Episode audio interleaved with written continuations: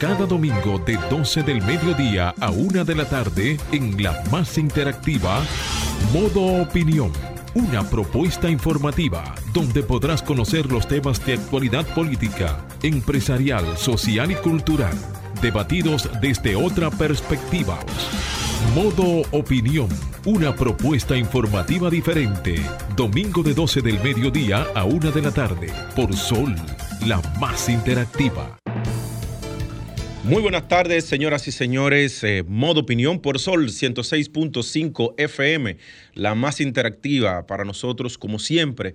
Es un placer, un honor poder llegar a todos ustedes con noticias eh, de primer momento, información veraz, los mejores análisis con el equipo estrella de los domingos. Eh, como siempre, agradecer a nuestros colaboradores y compañeros, Julia Muñoz Alegre, que hoy se encuentra en Honduras como observadora electoral. Eh, Samuel Sena, Randolph Luna y evidentemente que a Marcia Otaño, eh, que está siempre en la producción, y a Franklin y a Fernando en los controles. Eh, mucha información hoy domingo y bueno, se la vamos a ir pasándosela de momento a momento. Y como siempre también dar las gracias a todos los dominicanos que nos escuchan en los Estados Unidos, en Europa, en las Islas del Caribe. Eh, un abrazo fuerte. Samuel. Muy buenas tardes. buenas tardes a todos los que nos sintonizan como cada domingo. Esto es Modo Opinión, el programa radial más importante. Bueno, eh, sirva la, eh, la redundancia, programa, programa radial más importante de la radio dominicana. Eh, como de costumbre, espero que estén teniendo un excelente fin de semana, un fin de semana soleado, en tranquilidad y eh, exhortándoles a que llamen, a que participen de este programa porque para nosotros es de suma importancia su, ah, su opinión, que participen en los debates y que, y que den su punto de vista sobre los temas que nosotros estamos tratando cada domingo.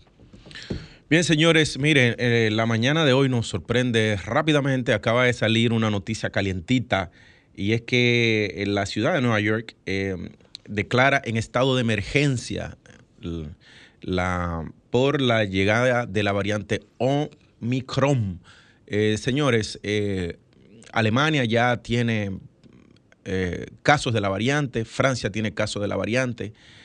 Vayan a vacunarse, señores. todavía hay 6 millones de personas que tienen apenas la primera eh, dosis de la vacuna. Vayan y póngansela. Vayan y póngansela. Eh, ¿qué, ¿Qué me apena con el tema de esta variante? Que nosotros estamos recuperándonos a nivel del turismo.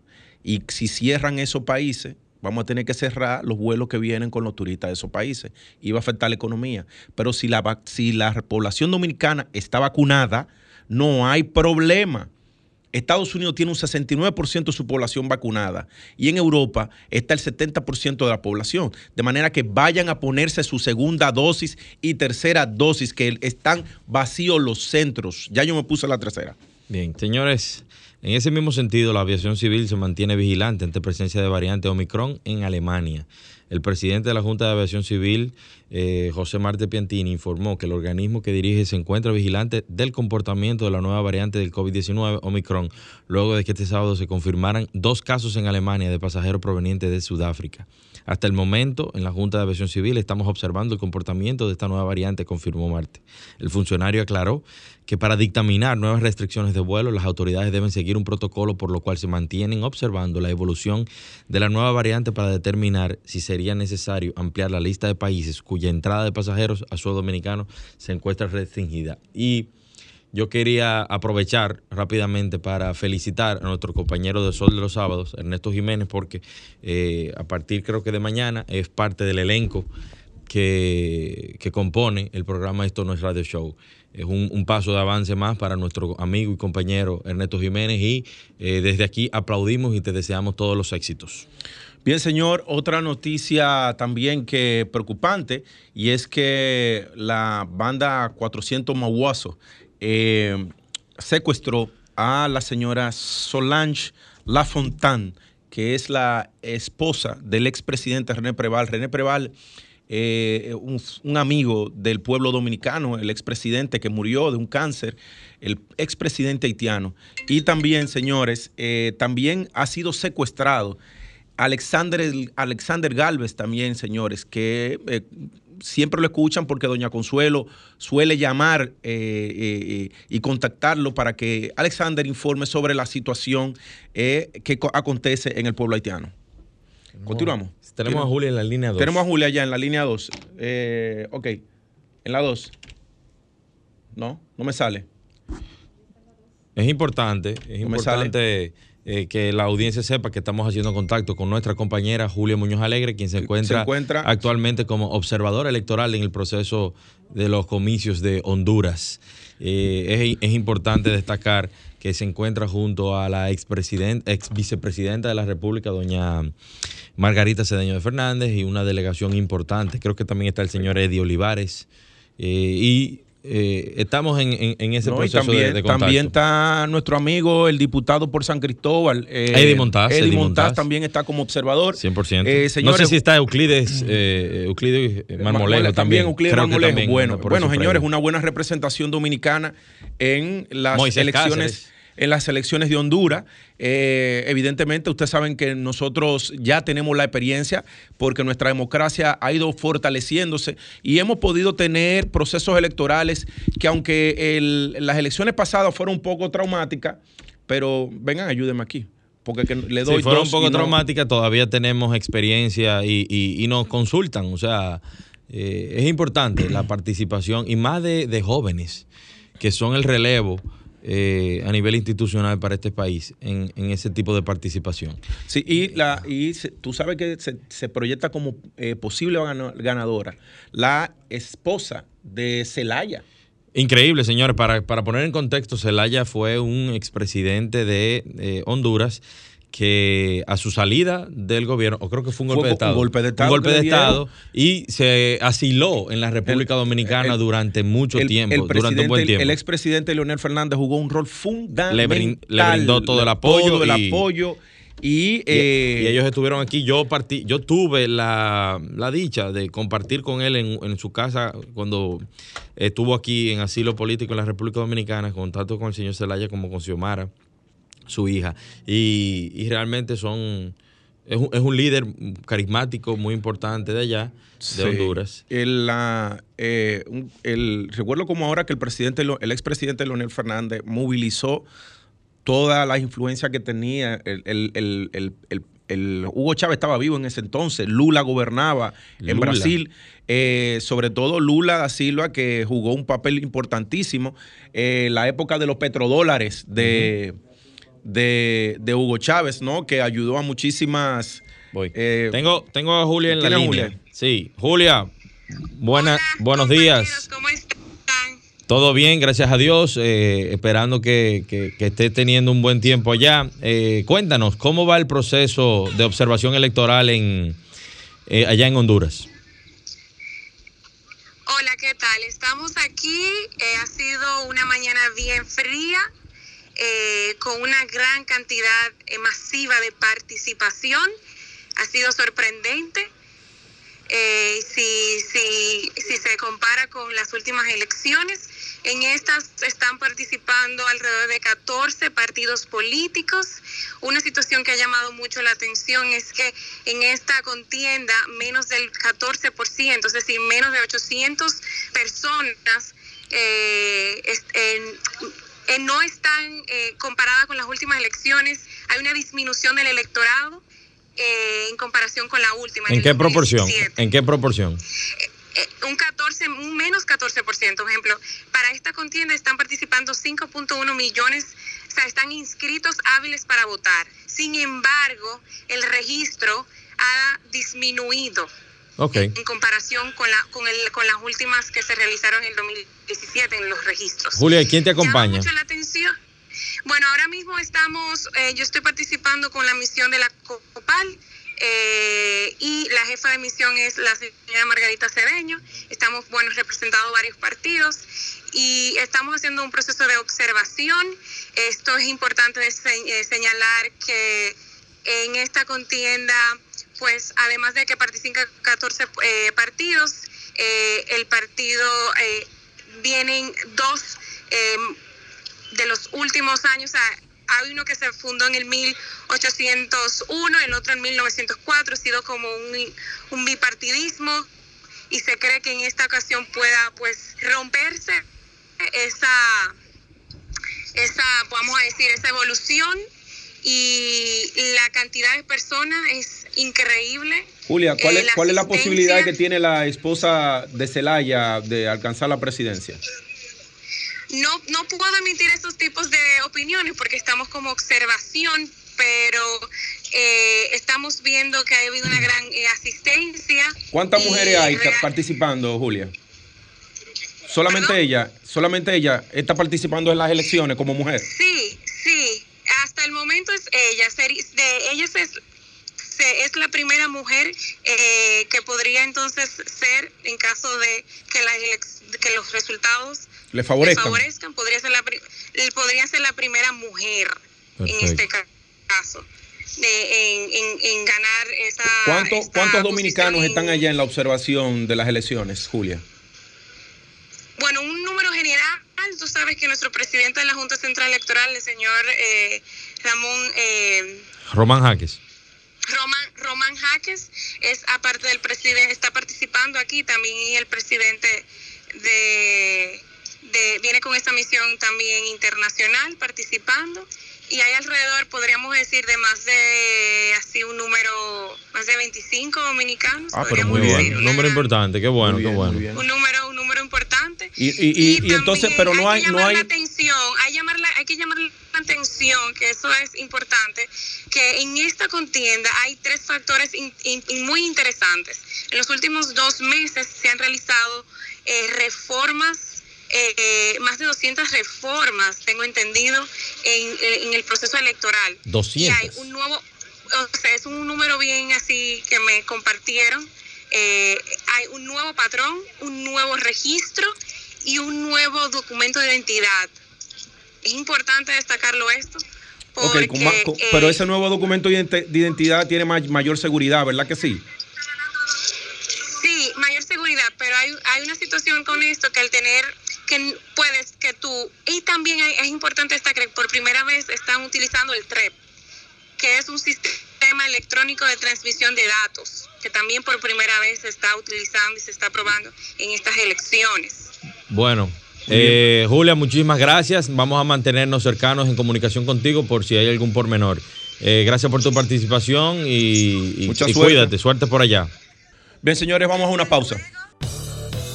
Ahora nos ponemos en modo opinión. 12.20 de la tarde y continuamos con los comentarios eh, de Samuel Sena.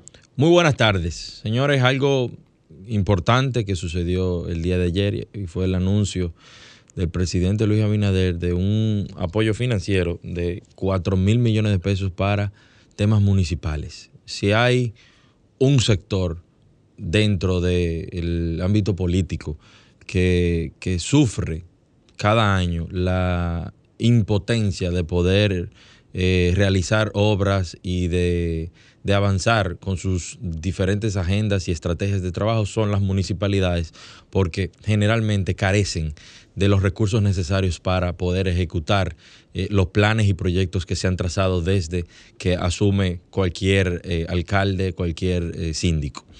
Eh, es importante esta nueva decisión, esta, esta decisión que, realizó el presidente de la República de canalizar estos 4 mil millones de pesos a través de la Liga Municipal Dominicana. Y específicamente eh, el detalle será eh, destinado, el dinero será destinado en 800 millones para la dinamización de la economía local, algo extremadamente importante, y más en este proceso post pandemia que estamos viviendo en la República Dominicana y aproximadamente 3.200 millones para aceras, contenes y obras de infraestructura. Una vez más, eh, entendemos que son medidas acertadas, medidas eh, importantes para poder eh, desarrollar el país desde lo local hasta el gobierno central, hasta las diferentes demarcaciones. Positivo esta decisión del presidente Luis Abinader de acompañar, ayudar y apoyar a las municipalidades de toda la República Dominicana. Ahora continuamos con Modo Opinión, donde nace la información.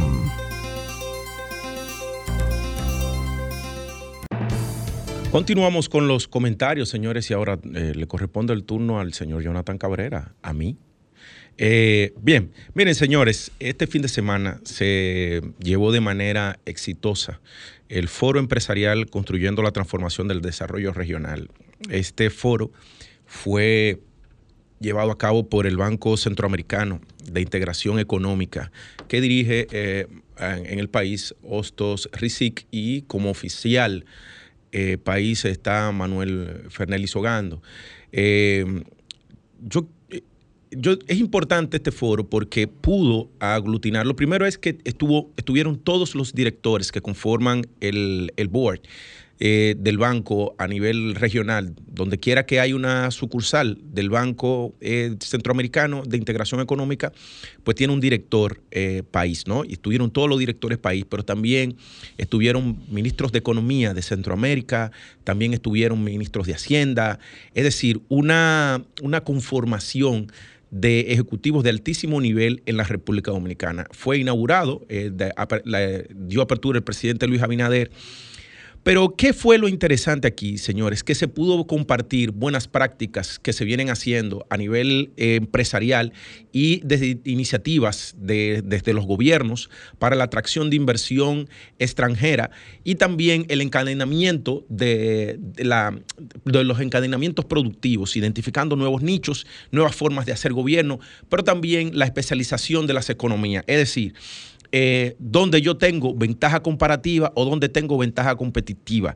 En el caso de Costa Rica, eh, me llamó sumamente la atención porque ellos identificaron eh, ya hace algunos 20 años y donde jugó un papel importante el, expresidente Figueres en el tema del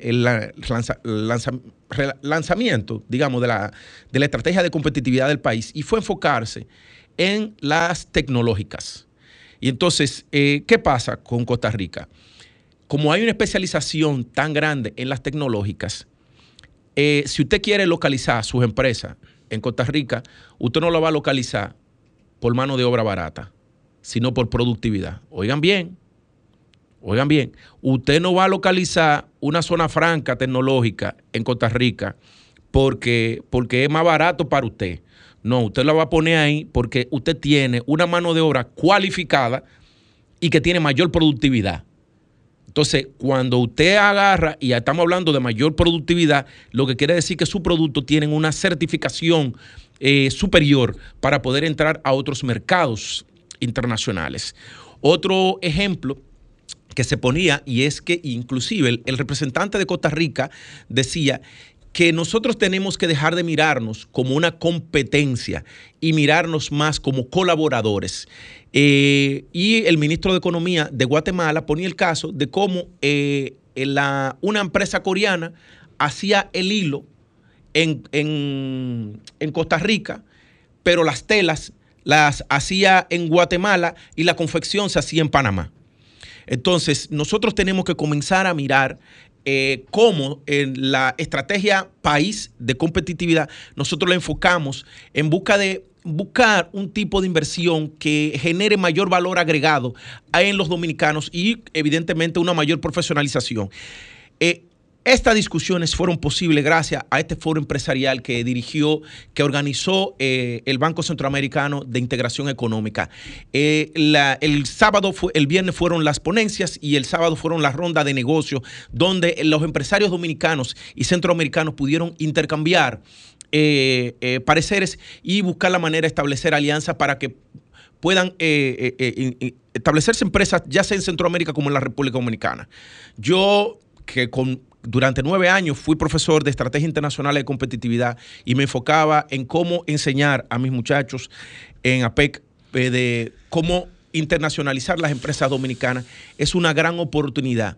Siempre he dicho que aquí se necesita coger 5 o 10 familias que son eh, empresarios maduros y lanzar una estrategia de internacionalización de las empresas dominicanas hacia Centroamérica, que conlleva esa estrategia de internacionalización de las empresas, también la internacionalización de los, de los em, profesionales dominicanos. Eh, Franklin.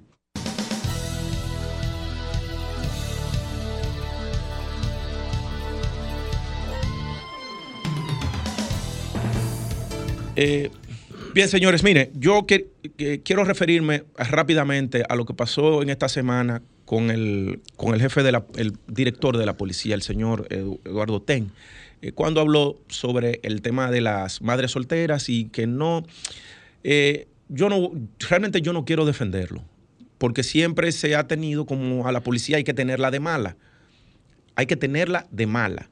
Y bueno, hay sectores que, que le sacan filo a eso, ¿no? Pero en el caso de TEN, yo escuché las declaraciones completas.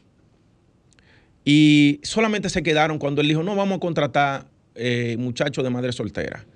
Yo no tengo problema con la madre soltera. Al contrario, yo como política, en mis empresas, que tengo dos, cuando estoy trabajando con las encuestadoras, trato de contratar madres solteras porque son mujeres que están en situación de vulnerabilidad.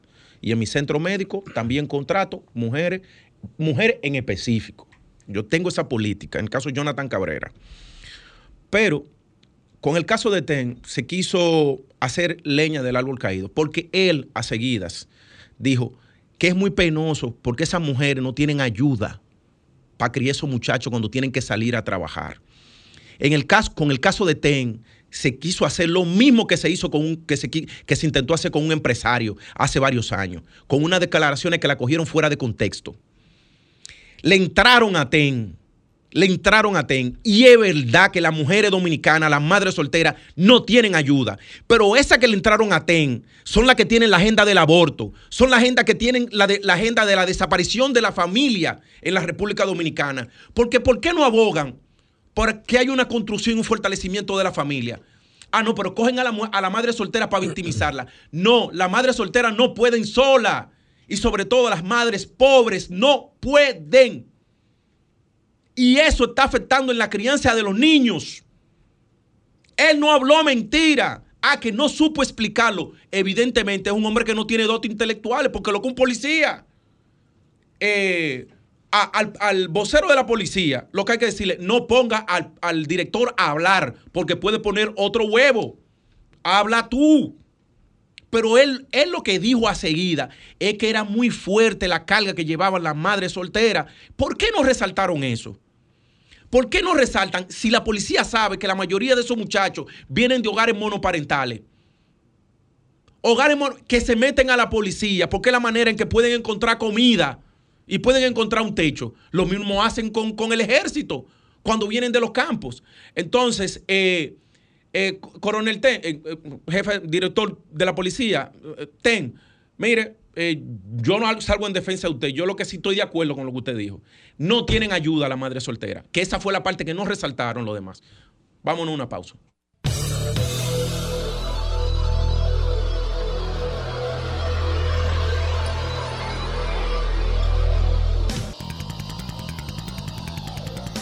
Modo Opinión presenta la entrevista.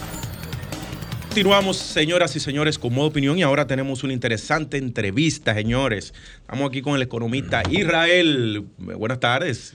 Gracias, a, gracias a ustedes por invitarme. Tenía unos días que no venía. Sí, así es. desde cuando Jean-Louis sí, estaba por aquí. Un ratito. Bueno, un buen tiempo. Hace unos días, mi amigo hermano. Te mando un saludo, Jean-Louis. Jean-Louis es parte del equipo, siempre, siempre lo será. Está, fajando y haciendo una gestión histórica, transparente innovadora, de manera que, mira, hay una juventud en este gobierno que... Tal vez una promesa política. una promesa política. Que, que, lo oye hablar dice, usted tiene que llegar a ser presidente en algún punto de la, de la vida porque tiene una capacidad increíble. no, lo queme, no lo queme tan rápido. No, mira, vamos entrando en, en, materia de una vez, Israel. Eh, ¿Qué opinas tú del aumento en 50 puntos de la tasa de interés? Mira, eh, yo, tengo que hacer primero un periplo, porque definitivamente el haber alcanzado las tasas de interés tan bajas que República Dominicana alcanzó durante el periodo de pandemia, definitivamente fue el motor que puso a crecer la economía, con todas las críticas que podamos tener. Definitivamente esa fue la variable. Ahora, desde el punto de vista del efecto económico de esa baja tasa de interés, lamentablemente debo decir que, y mira, yo tuve la oportunidad de participar en una entrevista con Alejandro Fernández y en esa entrevista le preguntábamos que por qué no se planteaban políticas que dieran al traste dentro de la Junta Monetaria, el Banco Central y la misma Superintendencia de Banco, que sean promotoras de la producción y no del consumo. Entonces, en la inmensa mayoría de estas facilidades crediticias eh, fueron todas para promover el consumo y no la producción. No obstante, el gobierno de manera directa a través del Banco Agrícola, por ejemplo, a través de Promipyme, eh, pusieron dinero a bajas tasas de interés y en algunos casos hasta tasa cero en el caso de los préstamos del Banco Agrícola. Ahora, el sector privado, que es que maneja el volumen y que tiene las carteras, lamentablemente República Dominicana no tiene una política como tal que vaya eh, como en otras naciones. Por ponerte un ejemplo, aquí, si nosotros vamos a comprar un tractor, aunque vayamos los tres, existe la posibilidad que no nos presten el 50% de lo que cuesta el tractor. Oh, caramba. Ahora, si tú vas a comprar un vehículo de alta gama, cualquiera de las el marcas. 80 de los finanzas. No, hasta el 100%. Y, y, es el mismo ciudadano con la misma capacidad de crédito. Pero uno es para devaluarse y otro es un, utensilio de trabajo. Que supone que el utensilio de trabajo, la herramienta de trabajo debe tener un mayor valor. Ahora, por los riesgos implícitos, que fue lo que, por eso lo cito, Alejandro Fernández establecía, el banco entiende que su dinero está más seguro en ese vehículo quizás de alta gama que en un tractor. Oye, qué locura. Cuando se supone que el tractor es una herramienta de producción y que dependiendo de cómo sea manejado económicamente, bueno, esta va a tener un valor en el tiempo, sí o no. El hecho es... y, que, y que el payback es, eh, más, es, más, es, más, rápido. Claro, porque el tractor está produciendo. Un tractor en una comunidad le cambia la vida a todo el mundo. Yo que soy de un pueblo de Constancia, que tengo un primo que tiene dos tractores, el tipo vive de eso. Y es un líder en su comunidad. Ahora, él tuvo que, que, pasarse 10 años ahorrando para comprar el primero y después comprar el segundo. Y tomando préstamos. O sea, que trae desarrollo económico y social en claro las comunidades. El hecho es entonces que Alejandro eh, nos decía en esa entrevista que lamentablemente los bancos consideran el riesgo en función del retorno que van a tener, si tienen algún riesgo de pérdida, etcétera. Cosa que no, necesariamente estoy de acuerdo con ella. El hecho es que estas tasas fueron, fueron el motor que apalancó eh, la economía en alguna medida y segundo entonces, en base a financiamiento de préstamos de consumo y por otro lado, eh, no debemos dejar de reconocer el aporte que hicieron los dominicanos en la diáspora. Entonces, Partiendo de esas premisas, eh, y después de habernos acostumbrado a tener tasas de interés que van entre un 5.5 hasta un 9% sin mayores eh, problemáticas, en la medida en que esta tasa de política monetaria aumenta, en esa misma medida vamos a ver reflejado eso en nuestras tasas de interés. Tú puedes esperar, por ejemplo, que para el cierre del mes de noviembre, estamos hablando en una semana, nosotros vamos a ver porque esas tasas de interés en algunos de los casos están sujetas a variación. El Banco Central acaba de emitir un comunicado que dice que los préstamos van a permanecer igual. Lo que pasa es que él puede, él puede emitir lo que él quiera, a menos que él reduzca el margen eh, que tienen las instituciones financieras eso es directamente proporcional. Sí, claro. entonces, eh, no creas que aumentando la tasa de política monetaria en 0.5%, se van a seguir obteniendo facilidades crediticias a un 6.5%. Entonces, otra cosa, que no, tú sabes, no lo he visto el comunicado. Pero mira, eso es una pifia del gobernador del Banco Central. Te voy a decir por qué. Porque de hecho el mismo, eh, eh, al aumentar el margen de política monetaria, tiene un efecto económico que fue lo que me preguntaste. y quise hacer ese preámbulo porque el efecto de la misma es restringir en alguna medida el circulante. Sí, claro, claro, para que no haya un calentamiento de, la economía ahora con, con, diciembre y la inflación se dispare, que ha estado alta y que la están tratando de, de que, la región. Sí, entonces, e, ese es el efecto. El aumentar la tasa de política monetaria en 0.5% va a crear un efecto dominó en las tasas y eso se hace con la finalidad de restringir el circulante y evitar que la economía se caliente. Dice, dice, el Banco Central en el comunicado que salió ahora, ahora mismo, ¿eh? dice, el Banco Central de la República Dominicana aclaró que la decisión de incrementar su tasa de política monetaria de 3 puntos a 3.5% no aplica a las facilidades de liquidez otorgadas por dicha institución eh, por un monto de hasta 215 mil 814 millones para que las entidades de intermediación financiera canalizaran préstamos en los sectores productivos, hogares micro, micro pequeñas y medianas empresas. Bueno, yo imagino que eso tiene que ver con los 5 mil millones que se, que se inyectaron aquella vez, más los 5 mil millones más. En, en ese caso, esos fondos quedan invariables. Vuelvo y te digo, eso eh, se puede referir al dinero ya colocado. Sí, el colocado. Que fueron los 90 mil nuevos créditos que se otorgaron. Que suman los 200 mil y pico millones de pesos. Desde que empezó la pandemia y se empezaron a otorgar facilidades crediticias a algunas de las instituciones. Pero vuelvo y te digo, las políticas monetarias dan al traste con dos situaciones económicas. La primera, dos fenómenos económicos. La expansión de la economía o la contracción. Exacto. ¿Verdad? Entonces, el aumento de la tasa de política monetaria lo que da al traste es con una contracción. Lo contrario, si ustedes se fijan, es expandir la economía en función del consumo, en este caso, que fue para República Dominicana, que debió haberse combinado entre el consumo y la producción para que eso dé al traste entonces con un equilibrio económico. Porque ahora, ¿qué es lo que va a pasar? Tú vas a contraer la economía, vas a tener ciudadanos pagando tasas de interés más altas, ¿verdad? Y por otro lado, entonces le estás sacando dinero, liquidez a la economía para que puedan consumir los mismos ciudadanos en todos los órdenes. Ahora, si producen, entonces eso genera crecimiento. Israel, ah, mira, eh, una, una, persona que está escuchando el programa, perdóname Samuel, pregunta, ¿el valor de reventa eh, en el mercado del tractor si el banco ejecuta el activo en comparación con un vehículo de alta gama? Mira, yo le voy a responder esa pregunta eh, citando dos ejemplos. Lamentablemente tengo que citar, hacerlo así porque nosotros suponemos la mejoría y voy a citar el caso de Japón, ¿verdad? Que es un país altamente industrializado y con niveles de producciones agrícolas sumamente altos. Pudiera citar Israel también. Ahora bien, la recuperación del activo, me imagino que ese ciudadano debe tener intereses en el sector financiero, porque esa explicación la dan. Ahora, va a depender en el contexto que tú la des. Si tú ese tractor lo llevas a una economía agrícola como la de Israel o Japón, donde se promueve eso, tú tienes un retorno inmediato y un valor en el tiempo en el tractor. En República Dominicana no pasa lo mismo porque tenemos una deserción del mundo de la agricultura altísima. Sí, no, es más una transformación de la economía hacia, servicio Exactamente. que, a la productividad. Entonces, todo eso es el efecto de eso. En República Dominicana, lamentablemente, dependiendo, claro, en las manos de quien esté, un tractor puede, como bien decíamos anteriormente, cambiarle la vida a toda una comunidad. Como dependiendo del liderazgo de los agricultores de la zona a la que nos estemos refiriendo, simplemente no, va a pasar nada.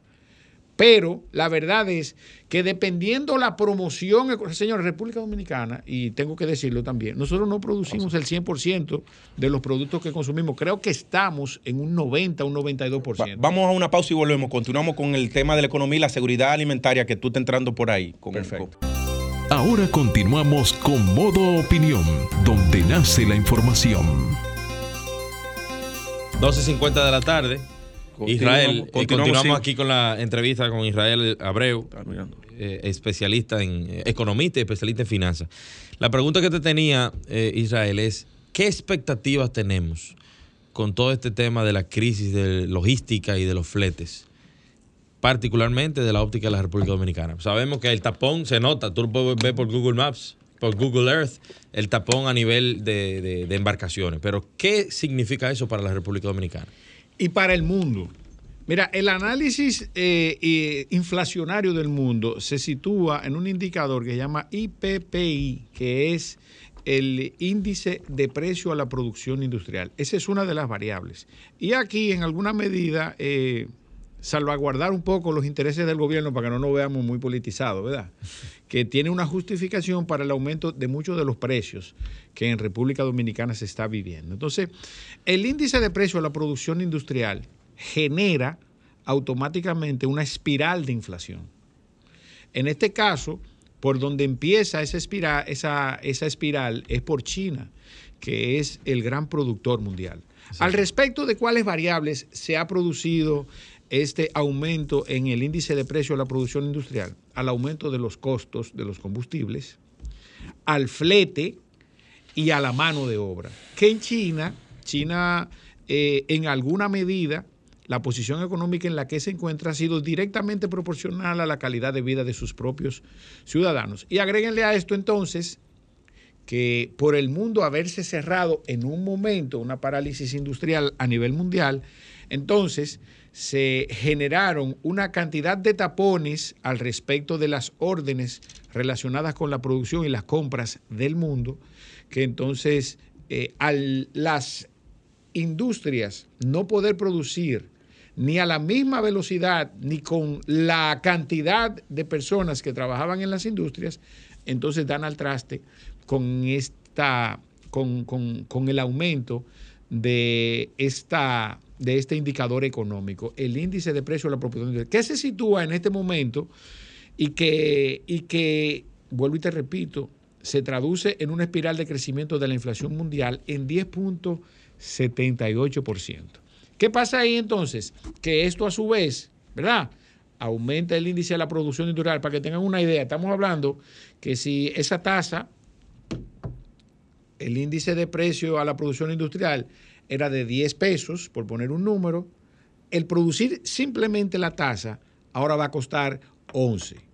Y eso no significa que a partir de ahí no empiecen a sumársele los costos relacionados con el transporte y, todas las variables relacionadas con el traslado de ese eh, producto. A, eso, y, mira, importante que estemos tratando esto aquí, eh, Israel, porque la gente, porque lo estamos haciendo multivariable el análisis. Eh, los agroquímicos con base en nitrógeno a nivel internacional, los precios aumentaron un 80%. Así es. La próxima crisis alimentaria viene dada por los agroquímicos, los fertilizantes. Así es. Los fertilizantes. El gobierno dispuso 2 mil millones de pesos en estos días para que las empresas dominicanas, tú que manejas mejor que yo el, tema agrícola, que puede ilustrar. pero, pero, como que nos queda tan poco tiempo, y quería hacer una pregunta muy importante, y que la clase media, para más que nadie, quiere, quiero oír tu opinión. ¿Está Israel Abreu de acuerdo con grabar eh, con impuestos los temas digitales? No, no. República Dominicana no está en condiciones de crear ningún impuesto, de aumentar ninguna tasa o ampliar ninguna base. Yo creo que si trabajamos y nos enfocamos en la eficiencia recaudatoria, mira, hay varios temas que hay que tocar. Por ejemplo, la bancarización, la formalización y que el crear una empresa en República Dominicana no sea tan gravoso. No, no sea tan gravoso. Aquí los emprendedores y los nuevos empresarios Son castigados antes de arrancar. nacen sin alas. Sí, eso es correcto. El sistema les corta las alas. bueno, señores, Israel, darte las gracias. Eh, yo creo que dejamos tema pendiente que hay que, darle, continuidad, darle continuidad. Es un sacrificio venir los domingos aquí, pero yo estoy a no, pero podemos hacerlo a nosotros. A nosotros nos lo dice él. bueno, señores, antes de, antes de, marcharnos, señores, quiero recordarles que si quieren hacer su fotografía de Navidad, eh, llamen a Home Studio. Eh, que tiene un hermoso set y el número es el 809-670-7583. Allá está, señores, Fernando para atenderle y su esposa.